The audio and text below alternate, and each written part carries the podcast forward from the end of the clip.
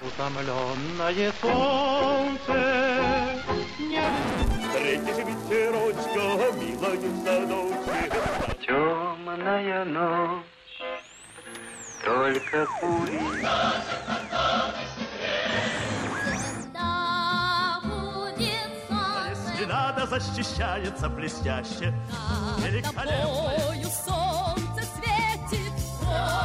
Время и песни. Какие песни? Такое время. Здравствуйте, уважаемые слушатели! В студии Вести ФМ Марат Сафаров и Гия Саралидзе. Всех приветствую, Марат. Сегодня особый выпуск нашей программы «Время и песни». Сегодня у нас э, выпуск, который будет посвящен не году, как это обычно бывает, а Дню города, который проходит в Москве. И решили мы вот посвятить э, целую программу э, песням, которые о Москве. Таких песен очень много. Кстати, уже некоторые из них и очень известные э, в, эфире наших программ прозвучали, их фрагменты. Но действительно всех э, охватить невозможно. Да и я уверен, что и в этой специальной программе, конечно же, мы и одной сотой, наверное, того музыкального материала, который посвящен столице, не охватим. Но постараемся, во-первых, поговорить о тех песнях, которых еще не было в нашей программе. Ну, во-вторых, попытаемся, эти будут песни разного времени. Да, и вы совершенно правы. Вот буквально в предыдущем выпуске мы говорили подробно об истории создания, наверное, одной из самых знаменитых песен о Москве, московских окнах Тихона Николаевича Хренникова. И таких примеров, если немножко обернуться назад, с 1946 года мы ведем летоисчисление нашей программы, таких песен действительно было много. Некоторые из них были а, такими олицетворениями времени, некоторые были проходные песни, то есть песни, которые сочинялись к какому-либо событию и вместе с событием как-то уходили. А некоторые олицетворяли целые исторические, эпохальные какие-то явления. Сегодня тоже такие будут в нашей программе. Да, конечно, мы говорили о Москве майская, братьев Покрасов было да, большой, э, такой большой фрагмент нашей программы был посвящен. И вот как раз о московских окнах. И наверное, гимн о Москве, Да, одна, одна московские окна, наверное, одна из самых э, известных э, э, песен о Москве. Но э, сегодня мы выбрали некоторые из тех песен о Москве, которые напоминают ну, не, не только, собственно, о Москве идет речь, но и о временах, о фильмах, концертных программах, где они прозвучали. Мы пойдем так по хронологии, наверное. Все-таки у нас программа хронологически Ты мы историки. Да, да, поэтому так и будем делать. Начнем мы с песни, которая, вот, кстати, в рамках нашей программы не могла прозвучать. Так как мы начали с 46 года, то вот эта песня, о которой сейчас пойдет речь, она довоенная. Она довоенная, она буквально вот предвоенная, создана была в 1941 году, но сюжет ее, мелодия ее, вообще стилистика, она во многом напоминает о старой Москве, может быть, даже Москве начала века или Москве 20-х годов. Но это, конечно, знаменитые произведения Леонида Тощича Утесова, песня старого извозчика. Она имела даже какой-то определенный такой идеологический посыл. Была посвящена советской индустриализации, техническому прогрессу, когда конный транспорт на улицах Москвы активно заменялся на автомобили. А то, что она московская, яствует из э, самого текста по первой же строчке. Только глянет над Москвой утро вешнее, и упоминается московский район Сокольники. Ну и, как, кстати, парк культуры. И и парк это, пер- культуры, это да. первая линия метро. Метро, да. Так называемая красная линия. От, она э, была от э, Сокольников культуры, до парка да. культуры. Да. и была открыта в 1935 году. А сами же извозчики были упразднены в Москве аж в 1939 году. Я еще помню пожилых людей, старых москвичей, они где-то так рождения десятых годов, вот их уже, конечно, нет сейчас с нами, они еще вспоминали о том, что извозчики действительно в 30-е годы наряду с трамваями и даже автобусами в Москве ходили. Автором песни стал молодой тогда композитор, в будущем патриарх маститы советской эстрадной песни Никита Владимирович Богословский. Он еще только начинал тогда свой путь, и поэт Яков Родионов.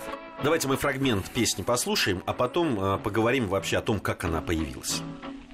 Глянете над Москвою утро вешнее, Золотятся помаленьку облака. Выезжаем мы с тобою, друг, по-прежнему, И, как прежде, поджидаем седока.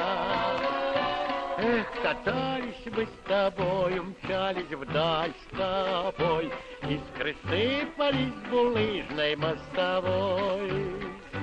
А теперь плетемся тихо по асфальтовой, Ты да я поникли оба головой. Ну, подружка верная, тут старушка древняя, стань, Маруська в стороне. Наши годы длинные, мы друзья старинные, ты верна, как прежде мне. Ну, э, эта песня, э, э, ты уже, Марат, сказал о том, что она появилась в 41 году, но я так понимаю, что э, вот активно исполняться она стала уже позже. Позже, да. Она была создана буквально за несколько месяцев до начала Великой Отечественной войны. Утесов успел ее включить в свою новую программу. Она называлась так «Напевая, шутя и играя». Ну, совершенно понятно, что готовилась она для гастрольных концертов, однако с началом войны стала неуместной такая веселая, задорная песня. Поскольку и Утесов в этот момент со своим оркестром приступил к подготовке новой программы совсем с другим уже названием «Бей врага». Понятно, что в ней эта песня была чужда и неуместна. Но э, чуть позже, уже когда война э, началась и когда начались выезды оркестра Утесова на фронт, фронтовые концерты, то все-таки эту песню он стал включать. Она, во-первых, была залитована, то есть она была разрешена к исполнению. И он понимал, что бойцам, многие из них были москвичи, да и не в этом даже дело. Им э, хотелось, конечно, услышать веселое что-то, что-то очень задорное. Ну, конечно, если люди на войне, это не значит, что... Да, что там, они да, только должны быть песни исключительно военные. Кроме того, он стал в это время включать песни из «Веселых ребят» в свои концерты, поэтому, конечно, эта песня во время войны прозвучала, может быть, даже в большей степени и больше отклик получила, чем нежели в эти первые месяцы предвоенные, когда она исполнялась. Но на пластинку она была записана только в феврале 1945 года, когда она уже прошла Калининский, Волховский фронт, самые тяжелые фронты э, войны. Однако в этой пластинке была допущена ошибка. Дело в том, что Яков Родионов, автор стихов этой песни, а, он погиб уже к тому времени на фронте.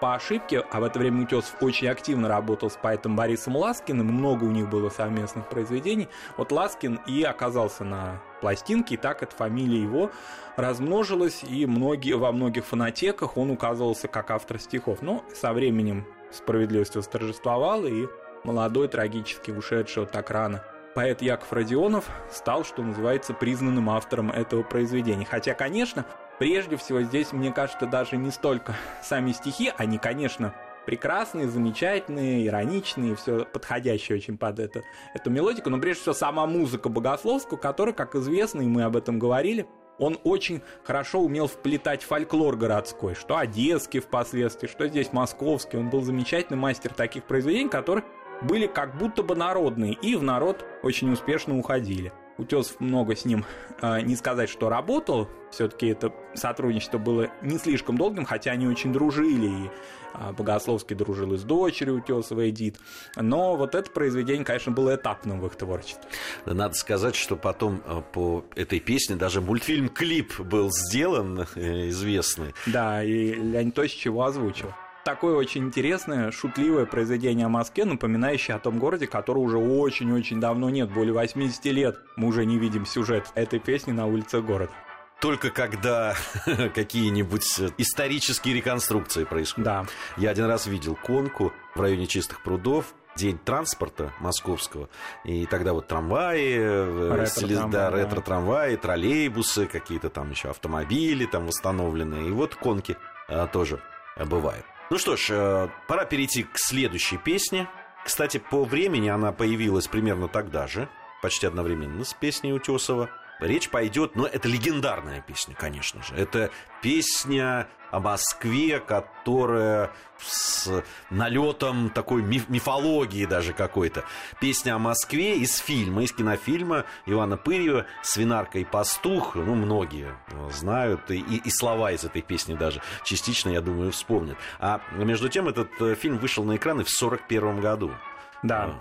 И главное, что вот это продление ей жизни этой песни, хотя и сам фильм живет, и, в общем, его сюжет не затейливый такой, да, о любви свинарки из Вологодского колхоза, из Вологодской области. Глаши Новиковой и Мусаиба из горного аула Дагестана. Там немножко такой, ну, я бы не сказал любовный треугольник, но некоторые забывают, что там Николай Афанасьевич Крючков фигурирует как Кузьма. Конечно, да, как да. ухажер. Ухажер, скажем так, да. А, вот это все замечательное кинопроизведение, оно живое, но вместе с тем песни, конечно, несопоставимо живее, чем сам фильм, и во многом благодаря веку, проведенному на эстраде, в театре Владимира Михайловича Зельдина. Совсем недавно а, он ушел от нас, был нашим современником, или мы были скорее его современниками, да, потому что действительно это уникальный пример такой долгой жизни на сцене, наверное, просто в книге рекордов Гиннесса разве что могут быть такие действующие артисты, не просто долгожители, а артисты, которые выходят на сцену в столетнем возрасте. И он в своих концертах, которые у него часто бывали, вплоть до столетнего юбилея, даже позже, он всегда включал песню о Москве и вообще считал, что этот фильм судьбоносный. Он в значительной мере даже уберег его от гибели, считал Владимир Михайлович. Дело в том, что фильм действительно начал сниматься еще в мирное время, в 1941 году. Ну так, ни шатка, ни валка, а потом ускорился. И началась война, и вроде как сначала полагали, что свернуть надо эту съемку, тем более, что часть киностудии эвакуировалась.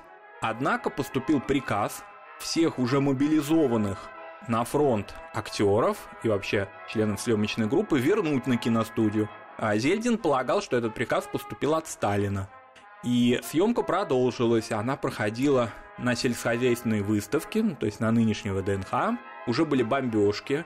Тем не менее, съемка продолжалась, а потом, когда уже ситуация усложнилась, ближе к октябрю 1941 года, вся съемочная группа переехала в Алмату, как и вообще большая часть Мосфильма. И там этот фильм был завершен и вышел на экран. И вот Зельдин, который был уже практически фронтовиком и в самые острые, самые тяжелые месяцы войны должен был быть на фронте, и он считал, что он бы погиб. Неизбежно он так был в этом уверен. Однако вот он был спасен и вернулся к своему труду, и, в общем-то, вот э, уже впоследствии он, конечно, выступал и на фронтов, во фронтовых концертах и так далее, но все-таки вот именно самый тяжелый момент, он был на съемках и создавал этот фильм. Давайте послушаем фрагмент э, этой песни в исполнении. А, кстати, в чьем исполнении? А исполнение, песня? ну, считается, во всяком случае, ведь в титрах тех лет не указывались да, вокалисты. Да. Зельдин и Ладынин, особенно сам Зельдин, настаивали, что это сами актеры. Будем им верить. Да. Светит звезды Кремля в синеве И как реки встречаются в море, Как встречаются люди в Москве. Нас веселой толпой окружила, Сказала простые слова, Познакомила нас, подружила В этот радостный вечер Москва. Итак, действительно, многие, конечно, помнят эту песню. Но мы напомним, да, что ее авторами является композитор Тихон Хренников и поэт и автор сценария этого фильма Виктор Гусев. А, следующая песня – это песня «Москвичи». Ну, здесь уже война закончилась. Война да. закончилась, радость победы. В то же время, да, там память о тех людях, которые остались на полях войны. Да, и о тех москвичах, о тех молодых буквально выпускниках московских школ, которые ушли на фронт в этот период, самый острый период войны. Когда эту песню слышу, я как-то ее сравниваю с небольшим, очень камерным памятником, установленным около одной из школ. Но если не ошибаюсь, это где-то в районе Арбата. Даниэля Метлянского, скульптора, которого тоже изображает молодых, буквально 9-10 классников, которые ушли на фронт. Да даже и не только в 41 году, а и чуть позже, но не вернулись с войны и вот эта песня как-то по своему сюжету, по той поэтической атмосфере, которую создал Евгений Винокуров, она вот именно и, ну, во многом как-то они похожи, идентичны в своей теплоте, трогательности и пронзительной такой трагедии, которая в этой песне есть. Мы, э, наверное, сейчас э, расскажем о том, кто авторы, э, Марат уже сказал, кто написал эту песню. Послушаем фрагмент этой песни, а уже поподробнее немножко поговорим в следующей части нашей программы после новостей. Композитор Андрей Яковлевич Эшпай. Да, и эта песня, которая получила название «Москвичи», но, наверное, все наши радиослушатели помнят ее по строчке «Помнит мир спасенный». Давайте послушаем. В полях завислый сон лежат в земле сырой, Сережка с малой бронной И Витька с маховой, А где-то в людном мире, Который год подряд Одни в пустой квартире Их матери не спят. Время и песни. Время и песни. Какие песни? Такое время. Продолжаем нашу программу. Марат Сафаров и Гия Саралидзе по-прежнему в студии Вести ФМ. Наша традиционная для этого времени программа «Время и песни», но немножко в нетрадиционной форме она сегодня выходит. Праздничной. Посвящ... праздничной форме, да, посвящена э, она сегодня песням, э, которые были написаны о Москве. Конечно, только часть тех песен, все в рамках нашей э, программы получасовой, конечно, не поместится. Мы начали говорить о История замечательной истории песни э, «Москвичи», которая посвящена как раз ребятам, молодым ребятам московским, да и не только молодым, наверное, но в песне все-таки говорится о таких молодых людях, которые ушли и не вернулись с фронта. А Многие эту песню, конечно, слышали, и слышали ее вот в классическом исполнении. Наверное, ее многие исполняли, но Марк Бернес, э, это исполнение, конечно, классическое. Да, я слышал ее в разных фильмах, причем в фильмах 60-х годов, когда ее исполняли хорошие такие опытные вокалисты. Что-то не то. Не было души, не было той теплоты, которую Марк Наумович в эту песню вложил. Его вообще можно считать одним из соавторов этой песни, как это очень часто бывало. Мы, когда говорили о творчестве Марка Бернеса упоминали, что он очень придирчиво относился к стихам, к музыке, не будучи профессиональным ни поэтом, ни композитором, но тем не менее чувствовавшим слово и а, мелодию замечательно, иногда даже лучше самих мастеров. Так вот, он к композитору Андрею Шпаю пришел с номером журнала «Новый мир» 55 года, в котором он эти стихи прочитал. И просто положил на стол композитору и сказал, вот на эти стихи надо сочинить песню. Причем зашел он в окно дома на Большой Бронной, где Эшпай жил. Ну, такое было окно низкого этажа, и все гости так через окно туда заходили. Так что, в общем, в песне поет. Это знакомая, кстати, ситуация. Я тоже к некоторым своим московским друзьям ходил через окна. окна, да. В этой песне героями являются Сережка с Малой Бронной и Витька с Маховой. Так вот, практически рядом с Малой Бронной, на Большой Бронной эта песня сочинялась. Однако стихи были немножечко все-таки и Марк Наумовичу, и Эшпаю не очень подходили под музыкальный ритм, то есть они были не очень эстрадными. И поэтому они обратились к Евгению Винокурову, нашли его и, собственно, предложили ему немножко доработать его текст. Ну, поэты всегда крайне придирчивы, даже если светит им всенародная известность, и тем не менее они всегда достаточно болезненно относятся к какой-либо редактуре их поэтического текста. Поэтому все было очень сложно, но тем не менее авторитет, сила, обаяние Марка Наумовича повлияли, и Винокуров переработал текст и даже сочинил новую концовку, которую все хорошо знают, но помнит мир спасенный, мир вечный, мир живой, Сережку с Малой Бронной и Витьку с Маховой. В первоначальном тексте этого не было. Да. Ну вот по поводу по- помнит мир спасенный, к сожалению, ну мы помним, а мир, Мир все больше и больше мир спасенный начинает забывать, к сожалению. Да. А, И в этом, когда разговаривали, да, там на каких-то, вернее, задавали вопросы читатели, слушатели на поэтических вечерах Евгений Винокуров спрашивали, а есть ли прототип у этой песни? И он говорил, да, есть, и в этом вот образе, в двойном даже образе этого Витьки и Сережки я воплотил память о своем товарище, 17-летнем Саше Волкове, который жил в одном из переулков Арбата, ушел на фронт и не вернулся. Эшпай был фронтовик, Марк Наумович выступал во фронтовых концертных бригадах. Поэтому, конечно, для них, для всех, для создателей этой песни все это было понятно. Как один мой э, хороший близкий друг говорит об этих песнях, люди знали, о чем пели, о чем сочиняли. Да. Это, это когда слушаешь эти песни, это о- очень, конечно, становится понятно, что это действительно так. Сейчас мы поговорим о песне, которая, ну, совсем, да, в- Ну, хит в- просто. Да, да, совершенно другой музыкальный материал, но тоже о Москве. В конце 63 года Арно Бабаджанян вместе с поэтом Леонидом Дербеневым создают одну из действительно точ- очень известных песен о Москве. Называется она «Лучший город Земли». Многие, конечно, знают эту песню. И знают ее в исполнении потрясающего Муслима Магомаева. Конечно, да. И, собственно говоря, вот в конце 63-го, в начале 64-го года уже по радио, на радио «Маяк», на радио «Юность» она практически ежедневно, а то несколько раз в день исполнялась. И как вспоминает жена Леонида Петровича Дербенева, автора стихов этой песни Вера Дербенева, мы с Леней очень радовались этому частому исполнению, поскольку уже подсчитывали отчисления авторские. Они тогда хотели купить кооперативную квартиру, и отчисления эти просто были им большой радостью. И вдруг внезапно эта песня где-то примерно к лету 64 года прекратила исполняться. Ну, Дербенев, кто помнит его, кто его лично знал, хорошо, так скажем, в памяти остался его настойчивый, очень такой сильный характер. Он не боялся много, и он пошел, значит, выяснять. Бабаджаняну, кстати, это было как-то не очень важно, потому что хиты у него шли один за другим. А Леонид Петрович пошел выяснять, что же с песней. А, ему показалось, что, может быть, это вот какой-то запрет этой песни, ее доработка, возможно, связана с тем, что там он одну строчку такую допустил, которая, возможно, редакторами на радио воспринималась бы как устаревшая, где говорится о том, что окунись на Тверской в шум зеленых аллей. Он подумал, ну Тверская уже давно переименована в улицу Горького, может быть, надо доработать эту строчку. И он так наивно, значит, пошел к редакторам.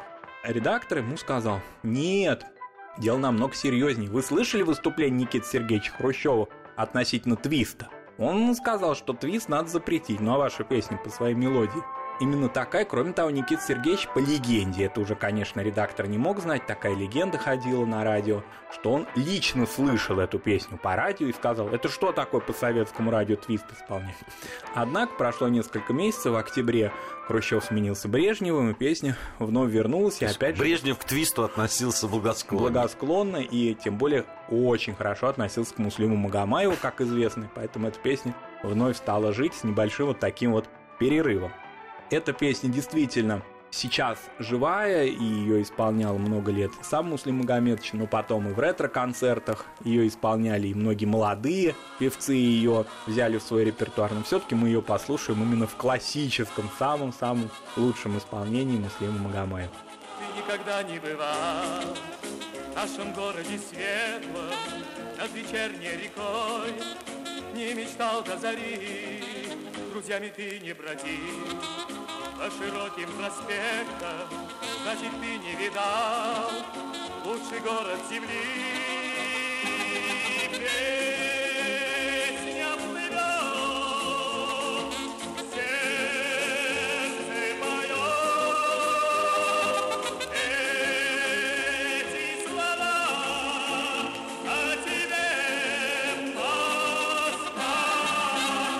Ну что ж, и, наверное, да, не последняя песня о Москве, но последняя в нашей сегодняшней программе.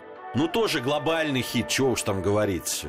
Песня о Москве, эту песню услышал весь мир. Не весь мир, правда, принимал участие в том мероприятии, на котором эта песня была исполнена, наверное, Ну, все догадались, да, про Олимпиада 80, и, конечно же, «До свидания, Москва» официально называется эта песня, хотя все знают ее немножко по-другому. Там Да. «До свидания, наш ласковый Миша». Да. Да, конечно, и благодаря трансляции, даже те, кто не принимал, настойчиво не хотел принимать участие в нашем празднике, и в мировом спортивном празднике, в Олимпиаде 80, все-таки увидели и услышали эту песню на церемонии закрытия Олимпиады, которая состоялась 3 августа 1980 года. Кстати, до сих пор считается один из самых трогательных моментов вообще во всех закрытиях Олимпиад за всю их историю. Да, и э, в этом, конечно, огромная заслуга. Здесь надо вспомнить главного режиссера Олимпиады 80, очень крупного постановщика и возглавлявший Большой театр и театр оперетты Иосифа Михайловича Туманова, который автором является этой всей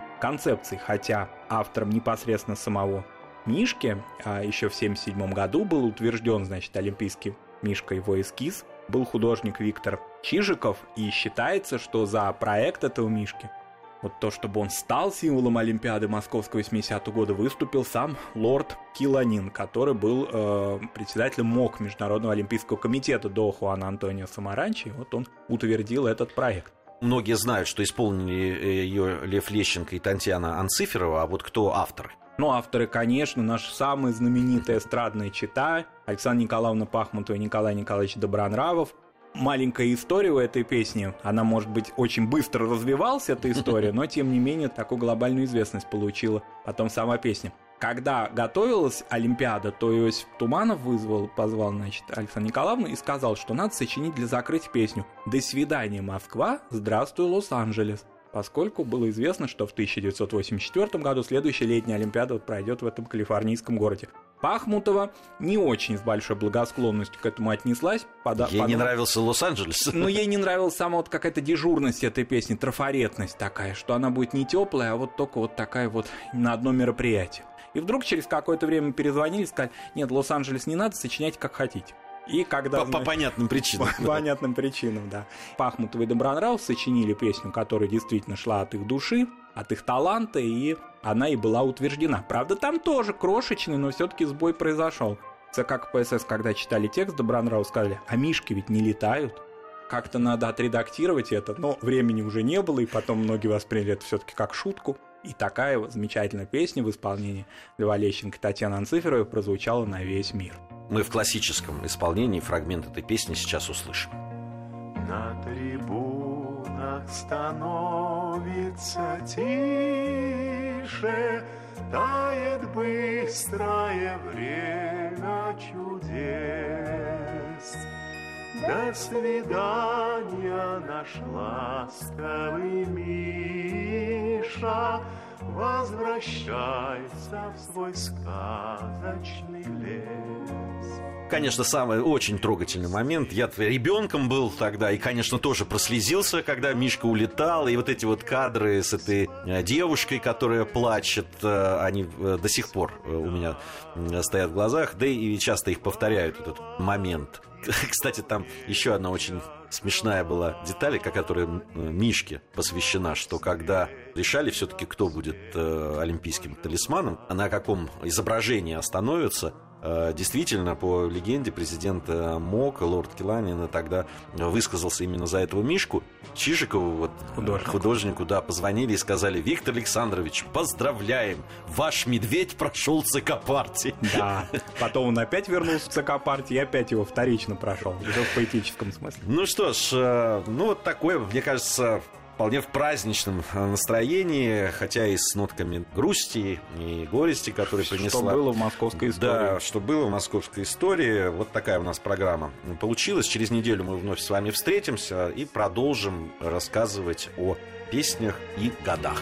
До свидания, до